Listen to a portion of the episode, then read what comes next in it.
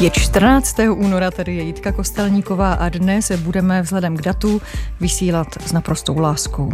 Takže pokud si zrovna nemačkáte v kavárně ruku se svým protěžkem, nezoufejte, přitulte se ke svému audiopřijímači, protože vysíláme zrovna pro vás Vltavské Art Café.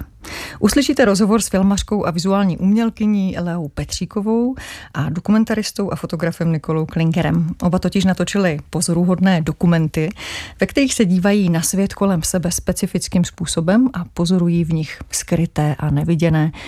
Budeme to postupně odhalovat až do 18. hodiny. Mm, ahoj Nikolo, ahoj Leo, vítejte v Art Café. Ahoj, díky za pozvání. Ahoj, taky díky. Musím se vás úvodu zeptat, jestli nějak prožíváte Valentín, když jsme takhle tematicky začali, nebo jestli to vůbec víte, že je dneska. Já si myslím, že to je pěkný den na to si vzpomenout na ty, co máme nebo jsme měli rádi. Hm, no asi kdybys mi to neřekl, tak bych si toho možná nevšiml, ale... Um... tak je příležitost během skladby, která teď přijde, můžeš vzpomínat na své milé intenzivně. Pavlovi Zelinkovi děkujeme za dnešní playlist, který je inspirovaný francouzskými experimentálními novinkami. A na úvod vybírám kapelu Nouvelle Vague, která je známa svými decentními překopávkami novovlných, gotických nebo i postpunkových klasik 70. a 80. let. A my si na úvod pustíme single z jejich připravovaného alba Should I Stay or Should I Go, které vyjde letos na jaro. Je to jeden z prvních eh, singlů, klasika Shout původně od Tears for Fears.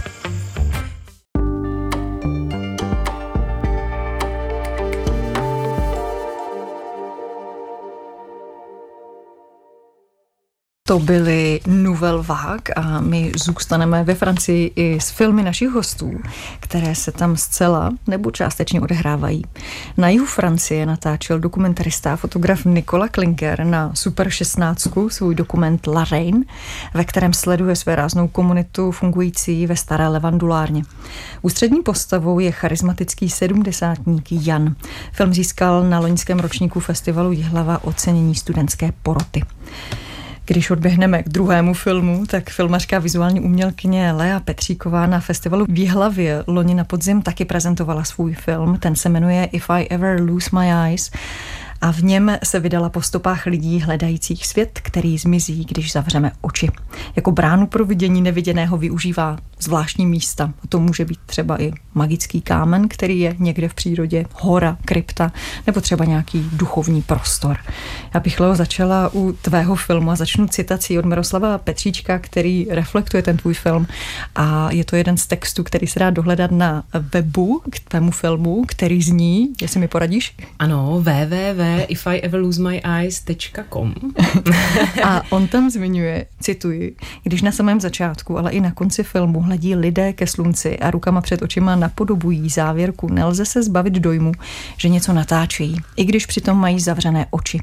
Přirozeně, protože imaginace je neviditelný základ viditelného světa, skrývající se za tím, co nedokážeme pojmenovat. Mě to docela silně utkvělo, protože ten obraz, jak na začátku, tak v úvodu je takový dlouhý, meditativní hmm. a vlastně mě nutí trošku dělat něco podobného a přemýšlet o tom.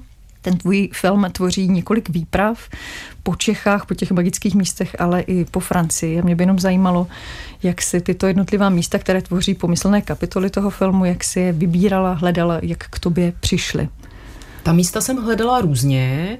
Byla to taková kombinace nějakého výzkumu, který každý eh, tvůrce, tvůrkyně eh, nějak přirozeně dělá během toho vzniku filmu ale zároveň se na to napojovala nějaký, uh, nějaká intuice, nějaký intuitivní řetězec událostí. Takže třeba ta francouzská místa, uh, když se vrátíme k té Francii, jsem objevila v podstatě náhodou, ale je to taková řízená vlastně náhoda nebo nenáhoda slovy uh, jednoho protagonisty z mého filmu. Takže bylo to různě. Mm, co se týče třeba té lokace uh, té první scény, kterou si zmínila, což je kopec, eh, na kterém jsem se sešla přímo já, společně s několika dalšími lidmi, kamarády a realizovali jsme takový pokus, tak eh, to bylo docela intenzivní hledání, které už bylo možná bližší v podstatě praktikám hraného filmu, protože my jsme potřebovali specifické prostředí, které bude vhodné pro ten experiment, ideálně kopec nebo nějaké pěkné přírodní místo, ale zároveň jsme potřebovali světlo, slunce a poprvé se to natáčení nepovedlo, protože všechno šlo proti tomu, eh, pršelo, bylo strašné počasí a ještě to krásné přírodní místo, které jsem našla, tak bylo zničené, tráva tam byla posekaná, takže jsme hledali je možné být konkrétní, kde se přesně pohybujeme? Já jsem zmínila nějaký kámen s otiskem Ježíšova chodidla. Ano, ano. horu, kde sídlí ďábel. Co se týče kde těch českých je? lokací, uh-huh. tak eh, ve vě, většina těch míst se nachází v oblasti Českého středohoří, což je teda krajina, z které já pocházím. Uh-huh asi i proto je prostě pro mě nějakým způsobem důležitá a pohybují se v ní dlouho a proto to objevování těch míst bylo jednodušší. A pak tam jsou ta dvě francouzská místa, což je hora Mont Aiguille ve francouzských prealpách. To je zvláštní kopec, eh, kde bylo údajně založeno horolezectví v 15. století, eh, aspoň podle francouzských a některých dalších zdrojů. A to druhé místo je blízko městečka Sisteron a zase to byla taková zvláštní náhoda. No, mě přitahují asi nějakým způsobem zvláštní hory a skály. A když jsme tím Sisteronem projížděli, tak uh, tam je taková opravdu jakoby zvláštní skála, která pro, jakoby prorůstala do toho města. A to mě zaujalo a zkoumala jsem, jestli tam nejsou nějaké pověsti, legendy, které se k tomu městu váží. A tak jsem vlastně odhalila nedaleký Pierre Ekrit uh, psaný kámen hmm. doslova, což je zvláštní enigmatický nápis, který tam zanechal prefekt z doby konce říše římské a ten nápis označuje jakési město boží, které tam mělo stát a právě ta kapitola toho filmu řeší, co to bylo, jestli to bylo skutečně nějaké město, nějaká komunita, která tam byla eh, reálně existující, a nebo zda to je prostě nějaký myšlenkový koncept a tak to je to druhé místo. Dá se nějak jednoduše popsat, eh, hmm. co ta místa mají společného pro tebe, aby si řekla, ano, tohle je to místo, které do filmu patří? Pro mě ta místa všechna mají společné to, že jsou jakými si otisky ať už otisky v tom fyzickém slova smyslu, jako právě ten psaný kámen, který jsem zmiňovala, kdy opravdu tam existuje nějaký otisk eh, něčeho, nějakých eh, myšlenkových konceptů, a nebo to jsou otisky v nějakém širším slova smyslu. A jsou to taky místa, které umožňují i nějaký jako posun, ať už jakoby fyzický nebo myšlenkový, protože mnohé z těch postav, s kterými já se setkávám v tom filmu, právě řeší to, že buď v minulosti sami zkoumali, anebo stále zkoumají, nebo se nějak jinak jako dotýkají nějakých jako posunů reality, ať už je to viděné versus neviděné, hmm nebo jsou to nějaké zázraky, jako právě ta Ježíšova stopa, což je zase otisk údajně teda Ježíšovy stopy v lese u kopce právě v těch severních Čechách v Českém středohoří nebo je to nějaký filmařský experiment, kdy skupina bývalých eh, tvůrců nebo vlastně jako bývalá Skupiny. komunita mm-hmm komunita se schází a vzpomíná na to, co jako zažila v minulosti. Jsou to všechno jako postavy, které nějakým způsobem touží po nějakém posunu právě hm.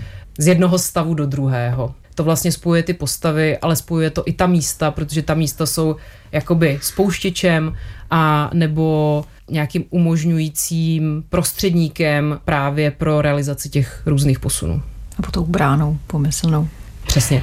My se ještě k tomu dostaneme, že v tom dokumentu hraješ i ty sama. Tady asi stojí to za to říct, hraješ. Řekla, proto... řekla hezky. a na to se určitě, určitě doptám i na tu eh, část, mm. kdy se vnoříš do jeskyně a vynoříš. Ale ještě pojďme, Nikolo, k tvému filmu, který se odehrává na jihu Francie kam víc než deset let jezdíš s kamarády sbírat víno a ten prostor předpokládám znáš dobře a při takovýchhle výjezdech jste objevili komunitu, která funguje kolem staré levandulárny jestli můžu prozradit, že máš takovou vášeň pro staré věci, mm-hmm, jo. staré stroje a s tím třeba souvisí i způsob, jakým eh, filmy natáčíš. A taky lze říct, že si umíš všímat určitých bizarností. Ta moje otázka jenom zní, jestli tě zaujalo to místo třeba nějakou svou zapadlostí nebo okrajovostí, A nebo to byla třeba právě osobnost Jana, který je ústřední postavou tvého dokumentu. Ta komunita se kolem něj srocuje, tak ta otázka je, jestli spíš místo nebo příběh Jana. No, eh, tak je to kombinace. Já dost často, když takhle někde jezdím nebo se nějak vyskytuju někde po Evropě, tak si všímám nějakých zvláštních míst a na rozdíl od Lej mě přitahují spíš uh, jako nějaký haraburdí nebo nějaké vlastně jako lidský struktury, nějaký rozklad vlastně. A té Francii mám pocit, že třeba i ty levandulárny, že jsou takový jako pozůstatek nějaký eh, možná lepší doby nebo a ten jen vlastně on si myslím, že tak výjimečný tím, že vlastně tím, jak mluví o věcech a jak dokáže věci jako reflektovat a dát nějak kriticky jakoby o, tom, o věcech mluvit, že to je jako výjimečný, že tady v té oblasti jinak potkáte většinou jako zemědělce, který nebudou tímhle způsobem jako se s vámi bavit nebo uvažovat o nějakých kontextech jako historie a současnosti. Takže asi je to kombinace a náhoda samozřejmě. Že... Ty jsi v té komunitě strávil jak dlouhou dobu, nebo jak dlouho jsi se dostával k ním tak blízko, aby, aby to šlo natáčet, protože je to docela intenzivní záznam třeba nějakých jejich interakcí nebo intimnějších prožitků? No já jsem tam eh, vlastně, jsem tam jezdil pravidelně asi 10 let a pak, pak když došlo k tomu samotnému natáčení, tak jsem eh, tam to bylo postupně asi, myslím, šest návštěv. Vždycky jsem tam strávil od pár dní přes až třeba po dva týdny nebo tak různě, no. V zimě jsem tam byl, v létě různě, no. Já mám ten dojem z filmu hrozně letní, mm. takže to je z těch letních natáčení, nebo je tam i nějaká zimní pasáž? Jo, jo, jo, je tam i taková zimní pasáž, ale je toho těch letních uh, pasáží je víc a ono celý tak ten jich té Francie, to je takový vlastně jako vš- letní, no. Což asi v tuto chvíli v nás zbuzuje velké touhy se tam vydat. Jak ta komunita vnímala tvoji přítomnost s kamerou? Bylo to takové, že už si toho nevšimli, nebo nějakým způsobem to vzali třeba do hry? No, bylo to docela jako v pohodě. Tak já jsem tam většinu času vlastně tak jako zevloval, protože i tím, že jsem natáčel na tu filmovou kameru, tak jsem vlastně natáčel docela jako málo, takže většinu času jsem tam spíš tak jako nějak seděl někde a nebo jsem třeba vařil, nebo jsem tam sbíral nějaký bylinky nebo tak a takže to možná nepůsobilo až tak jako nějak invazivně, ale zároveň ono to v tom filmu vypadá, že vlastně to je jakoby nějaká komunita. Ona jako je, ale ty lidi tam třeba nejsou pořád, jo. Oni tam vlastně se mi natáčel, když tam byli, že jo, ty lidi, tak ono to pak, ono to pak vypadá, že tam třeba ty lidi žijou, ale ono to tak jako není. Oni tam třeba přijíždějí, jsou tam chvilku a pak zase odjedou a takže vlastně to bylo docela v pohodě, no. Až překvapivě. Když natáčíš Jana, tak on působí tak velmi uvolněně, úplně autenticky a přesto asi trvalo nějakou dobu, než tomu svolil, aby ho točil, čím si ho přesvědčil, nebo co byl nějaký ten zlom, kdy řekl, jo, můžeš. Jako myslím si, že jsem ho asi přesvědčil tím, že jsem dával nějak jakoby čím dál tím víc najevo, že o to fakt stojím a on tím, že jsem tam už jako jezdil třeba těch deset let, tak zkrátka asi usoudil, že mě to jako nechá dělat, ale určitě pod podmínkou toho, že ho s tím jako nebudu otravovat, že nebudu narušovat nějaký jeho jako režim a nebudu po něm nic chtít, no. A možná v tom bylo i trochu to, že možná už trochu jakoby cítil, že tady už jako nebude dlouho, mm. tak možná i trochu jako toho, jako že třeba něco po sobě jako nechat a tímhle si úplně nejsem jistý, protože spíš jinak jsem měl takový dojem, že mu na těchto věcech moc jako nezáleží, že si třeba, že třeba si jako vy v té svý maringotce moc jako nevydržuje nějaký fetiše nebo nějaký jakoby třeba fotky svých blízkých nebo něco, něco takového, že asi na tyhle věci moc jako, moc jako nedá, že jako nejlepší jsou ty vzpomínky vždycky a tak. Dalo by se nějak stručně říct třeba lidem, kteří ten film neviděli, čím je pro tebe Jan zajímavý, nebo proč jsi stál o to ten dokument natáčet, tak dalo by se nějak popsat tu jeho osobnost? Tak ten, ten člověk vlastně má nějaký druh zkušenosti, kterou jako, teď to říkám s nějakou nadsázkou, vlastně jako si myslím, že v Čechách třeba jen tak někdo nemá prostě, že on vlastně cestoval po světě a od nějakých 60. let jako žil po různých evropských zemích, zažil ty 70. let a setkal se s lidma, kteří patřili k nějaký jako levicový, mm, jako, jako ex, extremistům až vlastně jako k těm různým teroristům těch 70. let a zároveň byl prostě od Ameriky přes Nový Zéland, Austrálii, všechno vlastně procestoval tím, že byl námořník. Takže jako neuvěřitelná vlastně jako zkušenost, no, historická a vlastně i on vlastně jako se narodil v roce 47 a jeho, jeho rodiče vlastně byli jako poznamenaný uh, druhou světovou válkou jeho bratr zemřel za druhé světové války při bombardování Londýna a takže vlastně všechny tyhle ty jako neuvěřitelné mm-hmm. zkušenosti, do toho vlastně třeba i ta, že on, jak byl součástí jako té, té alternativní kultury, tak znal prostě spoustu homosexuálů, zažil vlastně tu epidemii AIDS 80. let v Evropě. No a tak, tak už, mm-hmm. už tohle vlastně jako je, je hodně, no. Já jsem zmiňovala, že ta v úvozovkách komunita, která se kolem toho místa pohybuje, tak eh, ta v tom příběhu toho filmu nebo to, co zažíváme při sledování toho filmu, hraje nějakou zásadní roli. O co tam jde, si to můžeme trochu popsat? Tak eh, tam se vyskytují různí lidi, jsou tam ty chlapci, co tam nějak jako renovují ty auta, ten Ian tam teda žije a pak se tak jakoby občas stává, že se tam někdo tak jakoby objeví a nějak tam tak jako žije a pak tam docela často vlastně dochází, nebo docházelo k nějakým jako konfliktům. Já jsem vždycky třeba přijel po roce a zase tam byl, žili úplně jako jiní lidi a dozvěděl jsem se, že se tam jako něco přihodilo, že se tam někdo popral, nebo že tam byl prostě člověk, který třeba měl nějaký psychický problémy, nebo... Takže je to takováhle jako směska, no. Ještě přemýšlím na tou levandulárnou. Ty jsi říkala, že to je něco taky zašlého, nebo že už jich moc nefunguje. Jakou roli pro ty lidi v tom hraje? Nebo možná i pro tebe, pro to sledování, že tam ta práce je tam taky někde přítomná, že přece jenom něco vyrábí. No, tak to je v oblasti, kde se hodně pěstuje, nebo spíš nebo pěstovala Pěstovala. ta levandule. Hmm dřív se na těchto zařízeních jako de, vyráběla ta levandulová silice, ale i z různých jako dalších bylin, co v té oblasti se vyskytují prostě z tymiánu, z rozmarínu. No a dneska jednak se to, ten údajně ten průmysl přesunul někam na východ víc, jako do Rumunska a tak. A pak se to dělá nějakou efektivnější jakoby průmyslovou metodou taky. Takže už to je vlastně taková jako taková divná romantika, něco vlastně tak trochu jako pro turisty, ale přitom to pro turisty není. Jak je to trochu mimo, jo. mimo centrum. Úplně běžně to asi člověk nenajde to místo, jestli jsem dobře pochopila. No, tak je to silnice, jako dá se to najít, ale asi ne, normálně člověk asi nemá moc důvod, jakoby, co by tam hledal. My si teď pustíme další skladbu z výběru francouzských experimentálních novinek a bude to možná trochu nečekaně Jan Tiersen ze své poslední solové desky Kerber si pustíme skladbu Půl bože.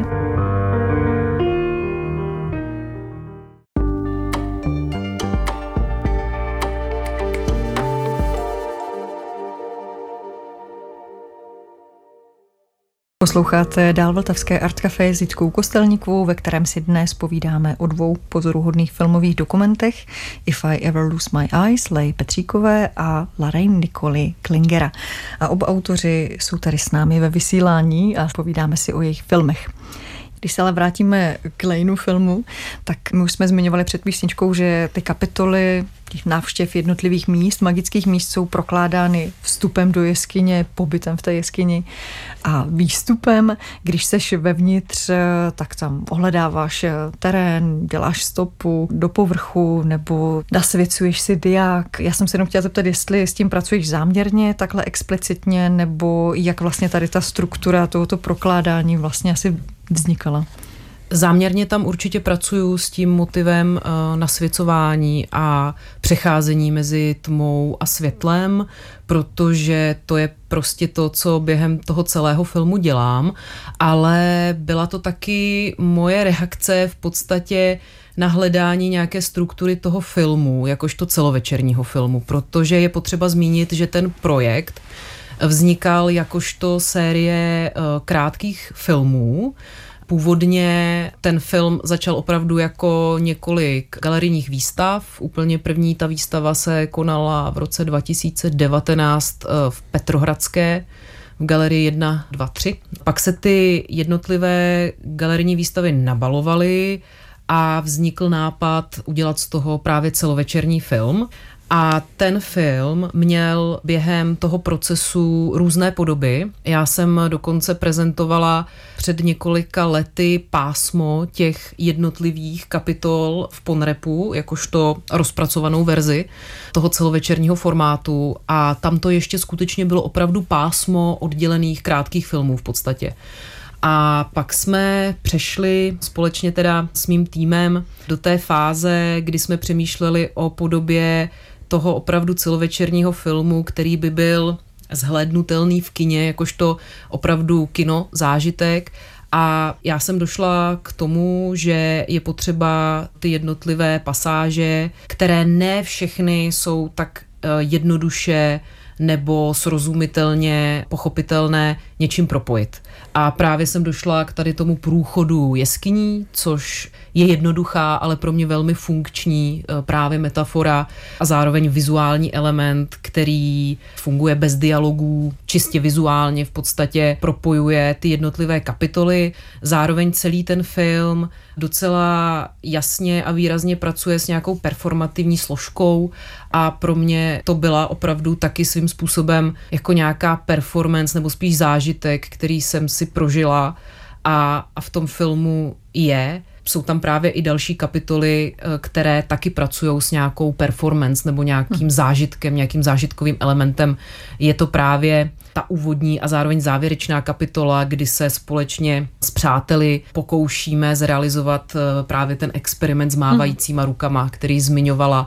A to byl vlastně ten stejný případ. Je to nějaký symbol, je to nějaká metafora, ať už filmu nebo právě toho hledání něčeho neviditelného, ale zároveň to opravdu pro mě a troufám si říct i pro všechny ty participanty fungovalo jako cosi zážitkového, fyzického, ale zároveň spirituálního, něco, co jsme si opravdu prožili.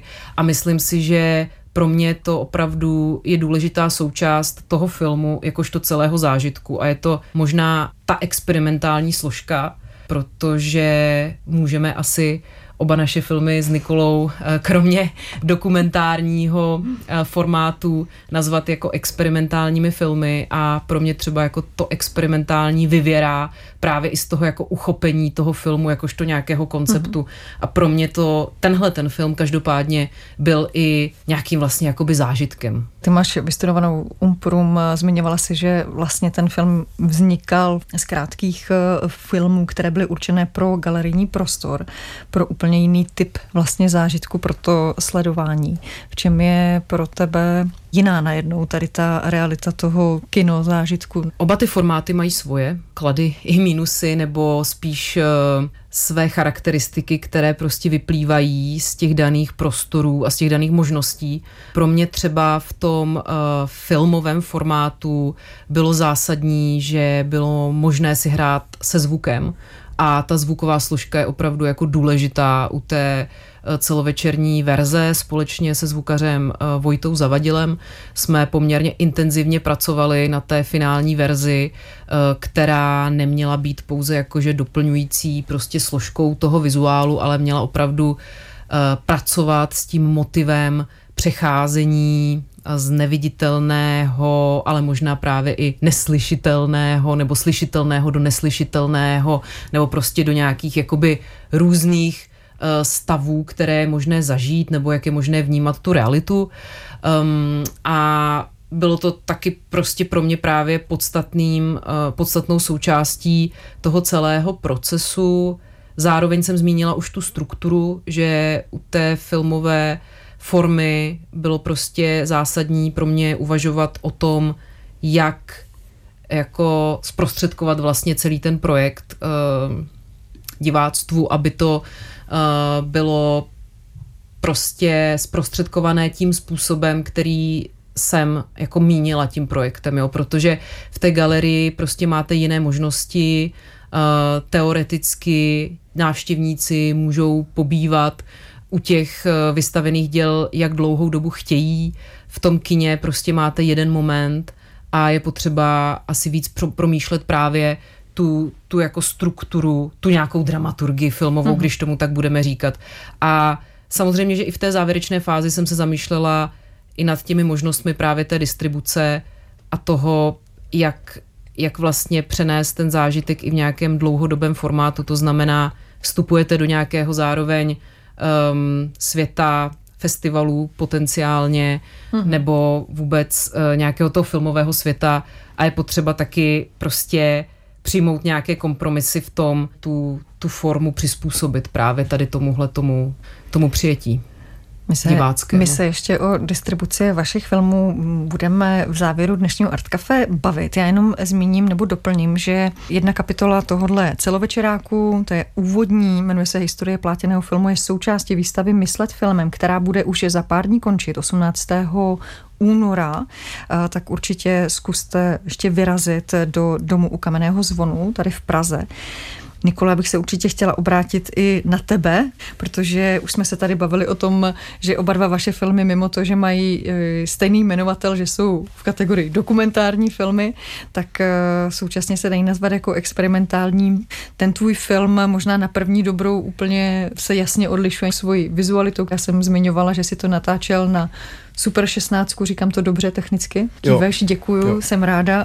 Technicky pro lidi, kteří úplně nemají představu, co to znamená, co to obnáší všechno takhle natáčet, protože kdyby ten film viděli, tak eh, rozumí tomu, že ten obraz eh, vypadá jinak, vypadá staře. No, to je právě těžký, protože myslím si, že to je právě, právě dneska si člověk spíš řekne, že to je nějaký filtr, že už jako si myslím, že už to vlastně moc nikdo jako nerozumí, nebo že už je to takový trošku jako pasé, no, ale e, znamená to, je to točený na 16 mm film a já jsem používal vlastně starou jako pro, profesionální kameru, takže má to takový specifika, no ta kamera prostě váží 10 kilo a člověk se dívá skrz jako ten přístroj. A další specifikum je, že to je vlastně relativně drahý, nebo drahý, no. Mhm. Ono to může, může být drahý a nemusí. Já jsem měl docela štěstí, že jsem sehnal nějaký prošlej materiál, takže vlastně to zase tak drahý nebylo, ale... To je možná to tvoje záliba v tom Haraburdi, jak jsi říkal, že jo, vlastně jo, jo. je to film z kontíku, ten materiál byl na vyhození? No ne, to úplně ne, ale bylo to jakoby prošlej materiál, takže, takže ono je docela dobrý, že jsou lidi, kteří, nadšenci, kteří se vlastně tomuhle věnují a pomáhají si navzájem. Můžeme je pozdravit? Jo, určitě. Zdravím. Zdravíme všechny nadšence. A znamená to, že existuje nějaká komunita nadšenců, která si sdílí materiály, když se třeba někde dostanou k levnějšímu, hmm, takže jo, rychle hasíte puč... telefony, no, sítě. Jo, techniku si půjčujou. Chceš někoho zmínit konkrétního? Třeba to, jenom jo, pro představu, se... kdo, kdo z českých filmařů, ne, ať už amatérských, profesionálních, sdílí toto nadšení? Tak třeba zrovna tohle, ten materiál jsem měl od Martina Martina Ješka, pak třeba Ondřej Vavrečka točí na, na 16 taky. Můj dotaz ještě asi směroval tam, jestli je to nějaké staromilství, nějaká urputnost, nějaké fajnšmekerství, nebo taky možná třeba výsměch k tomu, jak ta současná technologie je instantní, rychlá, vlastně jako film se dá natočit na lepší iPhone, předpokládám asi v nějaké kvalitě a se to děje. Je to třeba reakce na to, nebo co to je? Proč, proč to děláš? Asi hlavně nějaká moje oso- osobní preference, no, že mi to tak nějak sedí asi z těch důvodů, který ty, ty jsi zmiňovala, ale v případě tohohle filmu e, je to zároveň i o tom, že já jsem chápal, jak ten film se týká, se týká témat e, vlastně jakoby de, de, destilace nebo nějakého získávání nějaký jako esence těch, eh, těch přírodních artefaktů a zároveň ty lidi tam tak jakoby vyprávějí nějakých eh, svých osobních věcech, eh, tak jsem chtěl, aby ten proces toho vlastně jako natáčení toho filmu byl nějak s tím nějakým způsobem koexistoval s tím, aby to zkrátka nějak hm. fungovalo jakoby celist, cel, celistvě. Takže vlastně u, u každého, je to nějaký jakoby, jako režijní roz, rozhodnutí, mm-hmm. vlastně člověk u každého projektu se rozhoduje, jakou vlastně techniku použít na natá, natáčení na tu 16 nebo jiný filmový materiál, je prostě jedna z mnoha technik nebo nějakých jako metod. Takže u tohle projektu vlastně to bylo taky jako štěstí, že to, že to vlastně bylo možné, tím, že jsem tam trávil spoustu času a že to je ve Francii, je to vlastně dá se tam dojet autem, nemusí člověk třeba lítat s tím materiálem a mm. tak, tak proto to vlastně šlo, u jiných projektů by to třeba by to prostě nešlo, protože jako z různých jako jiných důvodů. No. U obou filmů vlastně se dost často objevuje, že zvuk nesedí s obrazem, což vlastně mi taky nutilo vnímat ty věci trochu odlišně. Jak jste třeba spolupracovali u vás v týmu s, se zvukem, nebo jak jste třeba nahrával, když jsi byl na místě sám, jsi to musel všechno obstarat. No jo, no, musel jsem, většinou, většinou jsem tam byl sám část těchto věcí vychází z té volby té techniky. Vlastně ta filmová kamera nezaznamenává zvuk a taky ta kamera trochu jako vrčí, takže je potřeba mít ten mikrofon někde jako bokem.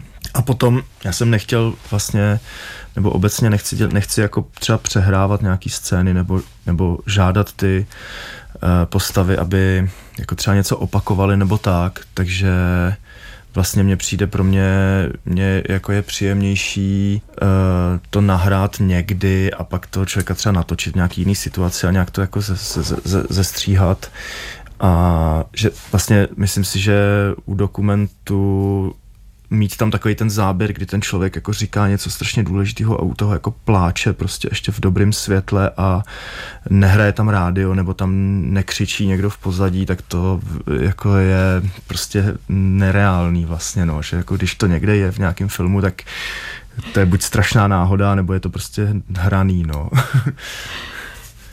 Ty jsi, Nikolo, v Dokrví na webu v takovém článku, kde jsi vlastně popisoval to, jak ten film vznikal, tak si tam uváděl, že ten film je výsledkem určitého předsevzetí, že bys chtěl být schopný přetavit svou odvěkou obsesi záznamem v něco konstruktivního. No. no. povedlo se ti to podle tebe? Já dávám stranou uh. divácké reakce, které byly pozitivní v hlavě, když jsme byli na projekci. Jo, ne, tak já jsem s tím jak vlastně jako docela spokojený, no. jsem takhle skromně jako konstatovat. No, chtěl jsem jako docílit toho, že člověk bude moct, protože já jsem opravdu vždycky jakoby hodně jako zaznamenával, třeba i fakt docela dost, jakože jsem třeba měl kameru pořád nebo nějaký foťáky a nebo nahrával jsem něco pořád a že máš takový ten dojem, že, se, že jsi součástí uh, jako nějakých situací, které jsou jako nějak vzácný nějakým způsobem. No ale pak jsem si říkal, že se musím naučit uh, vlastně z toho tomu dát nějaký tvar a že jako kdyby člověk byl někde třeba prostě mezi nějakýma mimozemšťanama prostě a musel třeba ně, něco natočit jako a pak to někde ode, odevzdat někomu a uh, podat nějakou jako zprávu nebo um, tak, tak tohle, tohle jsem se snažil jako naučit a, a tady, tady jsem to nějakým způsobem jako asi udělal teda. No. Já jsem zmiňovala, že na Jihlavě na festivalu dokumentárního filmu byl ten tvůj film oceněn cenou studentské poroty. Jaká zpráva to pro tebe byla? No, uh, tak já jsem nejdřív, nejdřív jsem tak jako si říkal, že to je fajn, že jsem dostal nějakou cenu a pak mi to až po, po, po nějaký době jakoby došlo, tak, eh, že vlastně tak mě to jako docela, docela mě to vlastně jako dojalo, no, v, v principu, že, že to je vlastně film, který je o člověku, který je jakoby na konci života a přesto dokázal nějakým způsobem zapůsobit na jako mladí lidi, tak jsem si říkal, že to je fajn, že třeba na ty mladí lidi nejsou tak špatní, jak se jako říká dneska, nebo jako, sorry. A tak mě to dojalo prostě, no. A vlastně, že jinak jsem se bál, že to bude vnímaný tak jako, že to je, jsou nějaký jako keci nějakých starých chlapů ten film prostě, mm-hmm. nebo že... Mm-hmm. Já ještě, jestli se mi tady podaří rychle scrollovat, tak eh, já bych zmínila, co vlastně tady ta mladá studentská porota ocenila právě navzdory tomu, co říkáš, co jsi zmyslel, že vytváří prostor pro sdílení osobních traumat, otevírá nadčasová témata svobody, ten film, vzpoury a života na okraji společnosti. Tak to jenom eh, pro doplnění toho že člověk vysílá nějakou zprávu a někdo ji někde nějak přijme. To je jako s těma mimozemšťanama. Jo, to je skýno. Myslím, že čas na další track z našeho experimentálního playlistu. Slovo dostane, nebo spíš prostor hudební dostane na Vltavě Pierre Bastien a Michel Banabil. A bude to skladba Stray Carry Pigeon.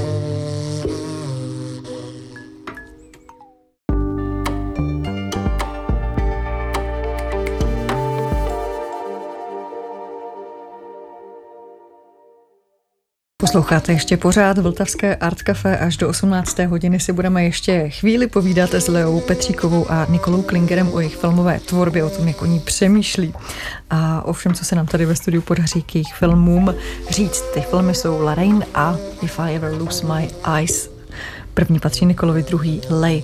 Během písničky proběhla ještě tady diskuze o tom, že jsme zapomněli dokončit nakousnuté téma jeskyní, které se objevuje výrazně u Lej, ale ono se objevuje i u Nikoli ve filmu.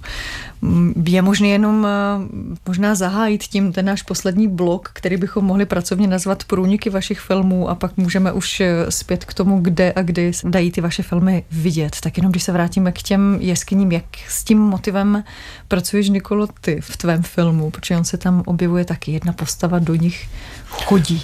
Jestli je to jungiansky, nebo jakkoliv jinak, archetypálně. Tyjo, no. Nebo prostě se to objevilo. Uh, jde to taky no, náhoda do nějaký míry, protože ten vlastně jeden z těch dvou protagonistů toho filmu, uh, tak tam v té oblasti pracoval jako průvodce v těch jeskyních. Tam, tam jsou takové ty slavné jeskyně s, s malbami a je tam právě i spousta jeskyní, které jsou jen tak jako v lese a je možný do nich jako vlíz, jsou docela velký. No a takže já jsem nepříliš nápaditě prostě ty, ty motiv těch jeskyní v tom filmu propojil jako s nějakou jako introspekcí těch, těch postav. no a v tom filmu jsou takové hříčky jako s prostorem, kdy vlastně třeba ten prostor té jeskyně se v nějaký moment pro, propojí vlastně s s prostorem, kde žije ta další postava, zatímco ta jedna z těch dalších postav jí jakoby pomlouvá, takže jsme tam, tam je taková hra jako s tím nějakým interiérem člověka nebo něco v tom smyslu. Tam může být ten vnitřek. No, no, no. no. Dají se ještě najít určitě další propojení. Leo, ty jsi měla na mysli nějaké během písničky, si tady zmiňovala, hmm. že jsi to tam intenzivně cítila. Během sledování Nikolova filmu si zaznamenávala, co se tam objevilo. Rozhodně, rozhodně. Měla jsem opravdu takovou jako dvojí radost. Jo? Tu první eh, čistě diváckou a tu druhou z nějakého opravdu jakoby propojení těch eh, nějakých širších prostě rámců, což si myslím, že se opravdu v těch našich dvou filmech odehrává a zároveň jsem si taky trošku eh, vzpomněla na svůj krásný divácký zážitek eh, z posledního eh, filmového festivalu v Lipsku, kde proběhla retrospektiva Petra Metlera, doufám, že říkám správně jeho jméno, a byl promítán mimo jiné jeho starší snímek Gambling Gods and LSD, což je tříhodinový opus. A to je opravdu úžasný zážitek. Já jsem skvěle prožila ty tři hodiny v kině a opět jsem prožívala to, že jsem ten film neviděla před tvorbou svého If I Ever Lose My Eyes, ale jako kdybych viděla. Bylo tam opravdu nějaké takové jakoby propojení. A zároveň v tom Metlerově filmu vidím taky spojitosti s Nikolovým filmem, takže tahle ta trojice je podle mě úplně dokonalá. Každopádně, když jsem sledovala Nikolův film, tak asi to hlavní, kromě toho formálního, že oba ty filmy teda spojuje ten 16 mm filmový materiál, eh, který já z části využívám pouze v té černobílé formě. Můj film je napolo eh, digitální, napolo eh, analogový, tak hlavně tam pro mě vystupoval nějaký motiv té životní alternativy, což prostě v tom mém filmu stělesňuje několik těch kapitol, několik postav, které vzpomínají na své zážitky z minulosti, kdy se pokoušeli o nějaké komunitní, umělecké experimenty a hledali něco jiného prostě, ať už umělecky nebo životně.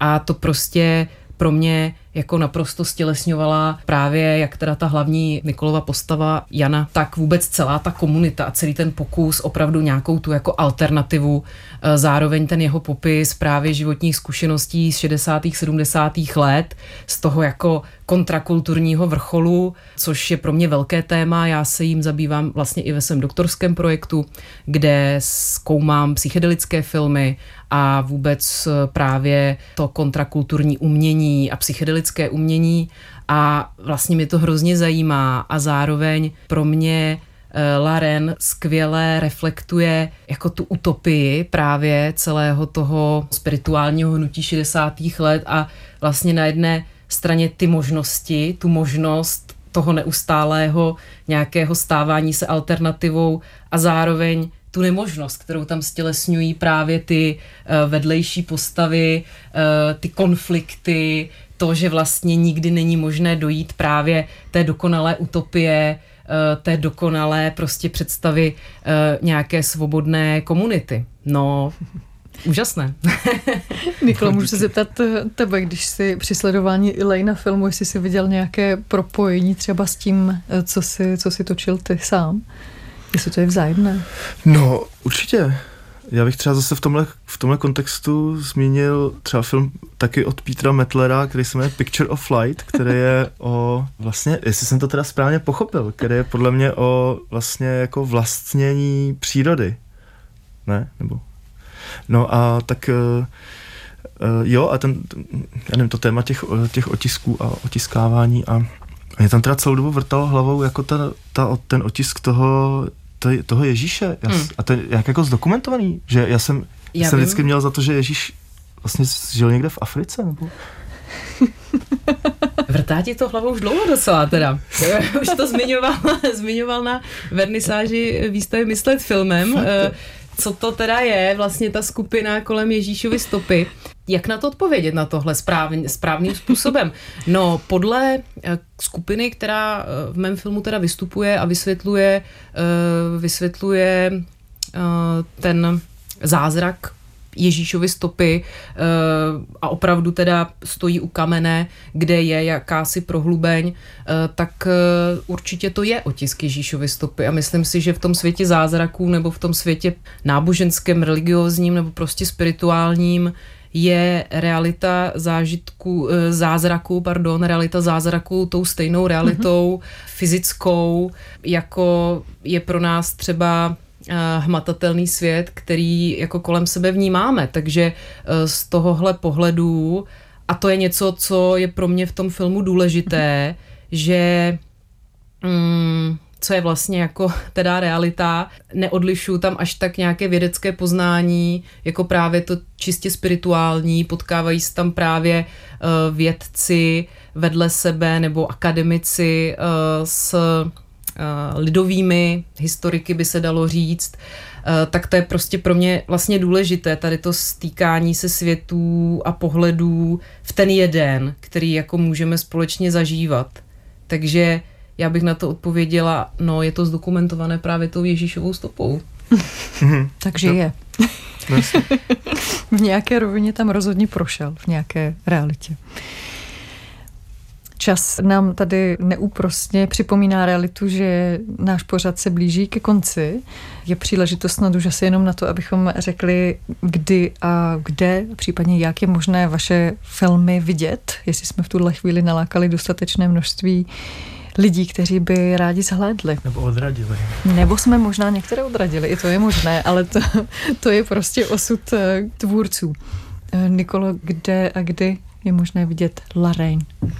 Bude, příští projekce bude 22. února v kině Ponrepo v Praze, potom bude 9. března v kině Oko, taktéž v Praze. Mimo Prahu se taky dostane? Já věřím, že jo, ale já jsem teď prostě ještě to není zprodukováno, no. Zatím, ale myslím, že jo, že budou, budou takhle jako nárazové projekce, mm-hmm. jo, budou. Případně film má nějaký web nebo nějakou stránku? nebo? Uh, no ne, zatím ne, zatím akorát na stránkách Jihlavského festivalu se o něm může člověk něco dočíst, ale jinak prostě ještě, ještě to jsou takové jakoby technikálie, že vlastně ještě probíhá nějaký evropský festivalový kolečko, řekněme, takže vlastně ještě ten film nemůže ani být jako na internetu k dispozici. Mm-hmm. Časem. Leo, co tvůj film, kdy a kde je možné ho vidět, nebo co tě čeká v rámci festivalového kolečka? Festivalové kolečko u nás také probíhá, takže ta situace je podobná, že čekáme na uh, zahraniční premiéru. Uh, ten film premiéroval uh, stejně jako Nikulův film uh, loni na uh, Jihlavském festivalu. Uh, poté zažil několik uh, českých projekcí. Uh, a e, v současné době je teda možné e, vidět a zažít e, tu jednu kapitolu filmu v galerii hlavního města Prahy až do 18. února. Zároveň zvu na dernisáž, která se koná 16. února. A doufáme taky, že se dostaneme i do dalších českých měst a míst. A zároveň bych ráda upozornila na web filmu eh, www.ifieverlosemyeyes.com, eh, kde se snažíme zveřejňovat eh, i různé právě doprovodné materiály, jako již zmíněné texty nebo fotografie a myslím si, že časem budeme zveřejňovat i právě třeba nepoužité materiály mm-hmm. z filmu a zároveň má film taky Instagram. To už jsou poslední informace dnešního Art Café. Pod námi už pomalu najíždí industriální elektronik Jerome Chassagnar a skladba Timeless Travelers. Já vám přeju příjemný večer a od mikrofonu se loučí Jitka Kostelníková, která moc děkuje Nikolovi Klingerovi a Lej Petříkové, že to, že byli dnešními hosty. Díky moc. Díky moc. Taky díky.